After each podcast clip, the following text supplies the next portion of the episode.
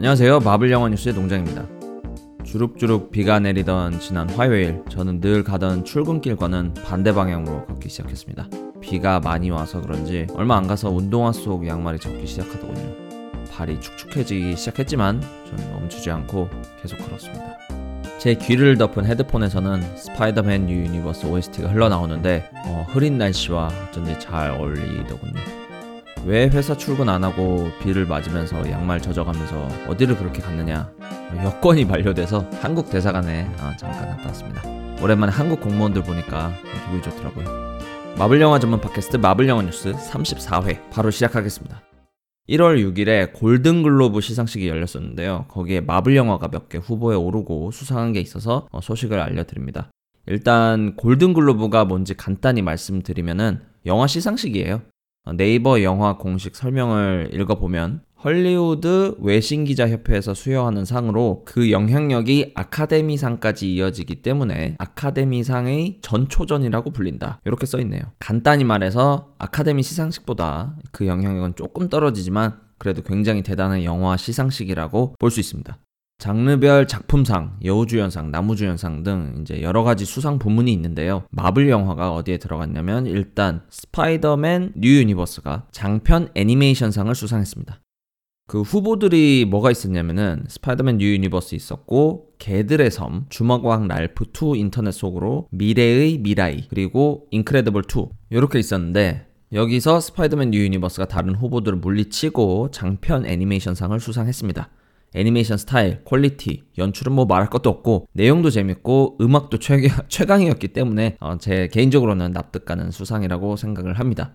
다른 애니메이션도 아니고 마블의 스파이더맨이 주인공의 애니메이션이 수상했다니 어, 정말 기쁘네요. 그리고 다음은 블랙팬서. 블랙팬서는 드라마 장르의 작품상, 음악상, 주제가상 요 세 가지 부분에서 후보로 올랐습니다. 정말 마블 슈퍼히어로 영화가 골든글로브 후보로 올랐다니 시대가 정말 많이 바뀌긴 바뀌었나 봐요. 하지만 아쉽게도 블랙패서는 이 세 가지 부분에서 후보로는 올랐지만 수상은 하나도 하지 못했습니다. 물론 후보로 오른 것 자체가 굉장히 대단한 거긴 하지만 조금은 아쉽네요. 그래서 스파이더맨은 수상을 했고 블랙팬서는 후보로 올랐고 앞으로는 어떤 마블 영화가 또 수상을 하거나 후보로 오를지 기대가 큽니다. 두 번째는요, 어, 지난 10월에 개봉한 베놈, 베놈의 후속작이 결정되었다는 소식입니다. 어, 베놈. 다행히 보기 전에 제가 기대를 매우 매우 매우 낮추고 봐서 생각보다 재밌게 본 작품이긴 한데, 어, 작품인데, 물론 스토리가 좀 엉망이긴 하지만 다들 재밌게 봤는지 박스오피스 매출은 정말 엄청나요. 전 세계 베놈 매출이 8억 5천만 달러, 한국 돈으로 약 8,500억 원 이상이고 매출 비교를 해보면 토르 라그나로크급의 매출이에요. 이건 정말 아무도 예상하지 못했죠. 베놈의 예상 손익 분기점이 2천억 원이니까 무려 4배 이상의 어, 수익을 거뒀네요. 차기작이 나와도 전혀 이상하지 않을 성적입니다. 음, 베놈2에서 누가 나올까요? 카니지야 쿠키 영상에서 언급이 되었으니 당연히 나올 테고, 개인적으로 궁금한 건 스파이더맨 뉴 유니버스의 캐릭터가 나올지 안 나올지입니다. 베놈의 쿠키 영상에서 아예 스파이더맨 뉴 유니버스의 영화의 일부를 틀어서 두 작품의 세계관이 연결될 수 있다는 힌트를 줬었는데 정말로 그렇게 할지가 궁금해요. 생각해보면 스파이더맨 뉴 유니버스 같이 애니메이션에는 베놈을 애니메이션에 베놈을 출연시키는 건 무리가 없는데 그냥 톰 하디를 성우로 기용하면 되니까요. 그런데 베놈은 실사 영화이기 때문에 캐스팅도 해야 되고 무엇보다 주인공은 베놈이기 때문에 스파이더맨 캐릭터를 어디까지나 보조로만 활용해야 됩니다. 소니가 이 두 세계관을 정말로 연결을 시킬지 아니면 이스터에그 수준으로만 뭐 냅둘지 요즘 이게 아주 흥미진진해요. 계속 지켜봐야 될 것 같습니다. 다음은 캡틴 마블 세 번째 트레일러 소식인데요. 지금 유튜브에 뜨긴 떴거든요. 그래서 보신 분들도 계실 텐데 저는 사실 보지 않았습니다. 그래서 세 번째 트레일러 분석은 패스할게요. 제가 안 본 이유가 이제 마블 영화 트레일러도 그렇고 뭐 다른 영화 트레일러도 그렇고 전 딱 세 개만 봅니다. 맨 처음 나오는 티저 트레일러, 그 다음 첫 번째 공식 트레일러, 그 다음 두 번째 공식 트레일러. 요 세 개만 봅니다. 그 다음부터는 트레일러가 떠도 제가 정말 아무리 궁금해도 어, 일부러 안 봐요. 이건 제가 캡틴 아메리카 11워 때 배운 교훈 때문에 그런데요. 트레일러 나온 걸 다 챙겨보면 정작 영화를 볼 때, 어, 새로움이 하나도 없더라고요. 뭔가 영화를 보면서 새로 발견하는 그 느낌이 있어야 되는데, 11워 때는 그게 많이 없었어요. 제가 다 봤거든요. 트레일러랑 뭐 광고나 광고 영상이나 이런 거 다 봤거든요. 그래서 그 이후부터는 딱 세 개만 봅니다. 티저, 공식 트레일러 1, 공식 트레일러 2. 그래서 캡틴 마블 트레일러 3도 궁금하긴 하지만 어, 영화를 볼때 즐거움을 떨어뜨리지 않기 위해 지금은 보지 않고 있어요. 어, 양해를 부탁드릴게요.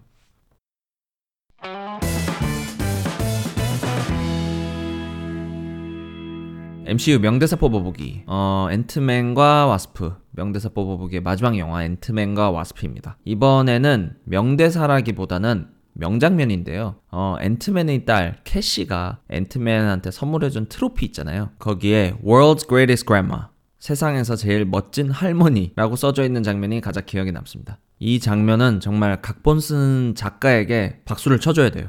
딸이 아빠에게 트로피를 선물해 준다니 이제 그 딸이 아빠를 정말 사랑한다는 것을 잘 전달해 주는 장면인 동시에 세상에서 제일 멋진 아빠가 아닌 세상에서 제일 멋진 할머니라고 써져 있는 트로피를 선물하는 게 웃기잖아요. 엉뚱한 그 앤트맨 영화 특유의 엉뚱한 웃음을 살리는 동시에 왜 아빠라고 써져 있는 트로피를 사오지 않았을까 하는 호기심을 유발하는 동시에 나중에 딸 캐시가 얘기를 하죠. 가게에 할머니라고 적힌 트로피밖에 남지 않았다. 라고 아빠한테 말함으로써 캐시와 앤트맨의 그 친구 같은 관계, 딸과 아버지지만 친구 같은 관계를 잘 보여줬다고 생각합니다. 이 장면 쓴 작가는 진짜 천재예요. 아무튼 그렇고 어, 마블 영화 뉴스 15회부터 무려 20주에 걸친 MCU 명대사 뽑아보기 코너는 여기서 마무리를 지을까 합니다. 한 주 한 주 하다 보면 대충 캡틴 마블 개봉할 때가 오지 않을까 해서 시작한 코너였는데 아직 캡틴 마블은 두 달이나 남았네요. 혹시 어, 코너 아이디어가 있으면 아래 댓글에 의견을 달아주세요.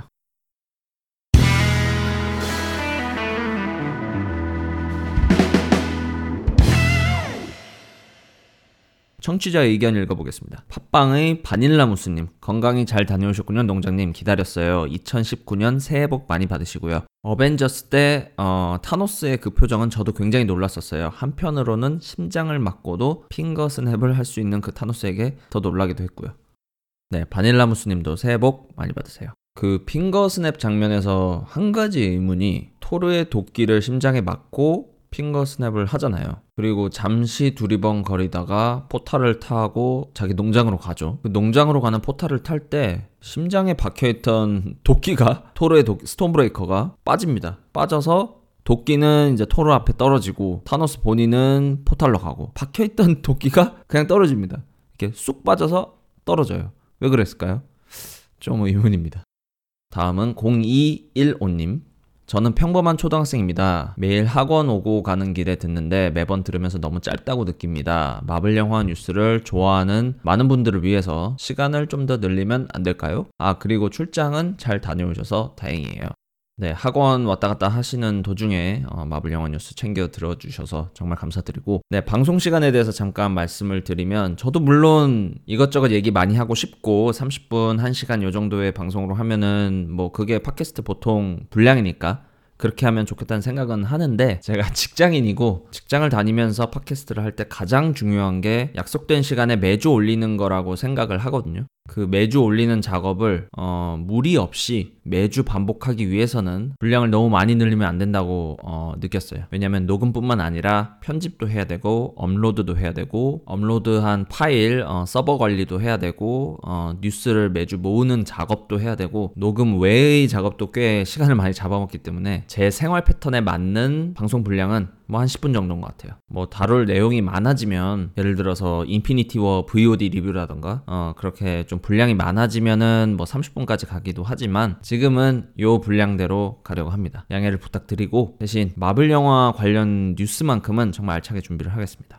다음은 유튜브의 미선리님. 아, 농장님 이제 안 하, 아예 안 하는 줄 알았잖아요. 그리고 제가 생각하는 인피니티 워의 명대사는 어머니와 가망이 없어 라고 생각을 합니다.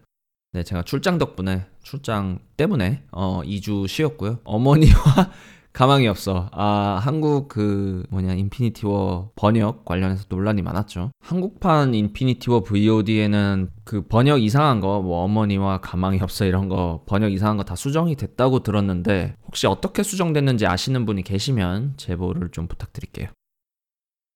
국내 최초 마블 영화 전문 팟캐스트 마블 영화 뉴스는 팟빵, 아이튠즈 또는 유튜브에서 마블 영화 뉴스 이렇게 검색을 하셔서 들어오시면 되고요. 청취자 의견 또는 질문은 댓글 달아주시면 다음 방송에서 읽고 답변을 해드립니다. 그럼 저는 마블 드라마 러너웨이즈 시즌 2 보러 가보겠습니다. 모두 즐거운 주말 보내시고 다음 주에 다음 주말에 35회로 찾아뵙겠습니다. 감사합니다.